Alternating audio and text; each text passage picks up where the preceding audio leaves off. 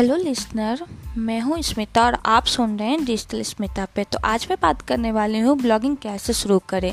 जी हाँ दोस्तों ये समझना बहुत ज़रूरी है कि ब्लॉगिंग कैसे स्टार्ट करें जिससे हमें कम से कम समय में सफलता मिल जाए। तो इससे पहले मैं बताना चाहूँगी कि ब्लॉगिंग क्या है। किसी भी विषय पर आधारित ज्ञान या जानकारी को लेकर इंटरनेट के माध्यम से अधिक से अधिक लोगों तक पहुँचना ही ब्लॉगिंग कहलाती है। तो आज मैं बात करूँगी कि ब्लॉगिंग कैसे स्टार्ट करें। स्टेप बाय स्टेप करूँगी, संक्षिप्त में ही बताना चाहूँगी, लेकिन अभी फ़िलहाल स्टेप बाय स्टेप स्टेप में ही बताऊँगी। देन उसको फ़र्स्ट से लेके थर्टीन स्टेप तक मैं बताना चाहूँगी और नेक्स्ट पॉडकास्ट में मैं बताऊँगी कि स्टेप फ़र्स्ट में ऐसा क्या क्या करना चाहिए जिसे आपको बेनिफिट मिले ब्लॉगिंग करने में। तो मेरा पहला स्टेप है ब्लॉगिंग के लिए विषय का चुनाव करें।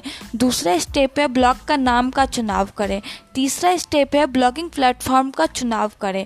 वेब होस्टिंग का चुनाव करें। ये मेरा चौथा स्टेप था।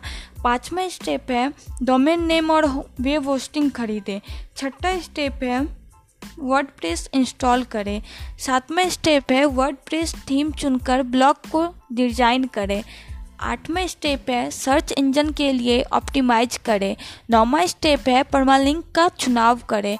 दसवां स्टेप है हमारा ब्लॉग टॉपिक्स ग्यारहवा स्टेप है हमारा ब्लॉग पोस्ट लिखे। बारहवा स्टेप है हमारा महत्वपूर्ण पेज बनाए। और लास्ट एंड फाइनल स्टेप है हमारा ब्लॉग को मोनेटाइज करें।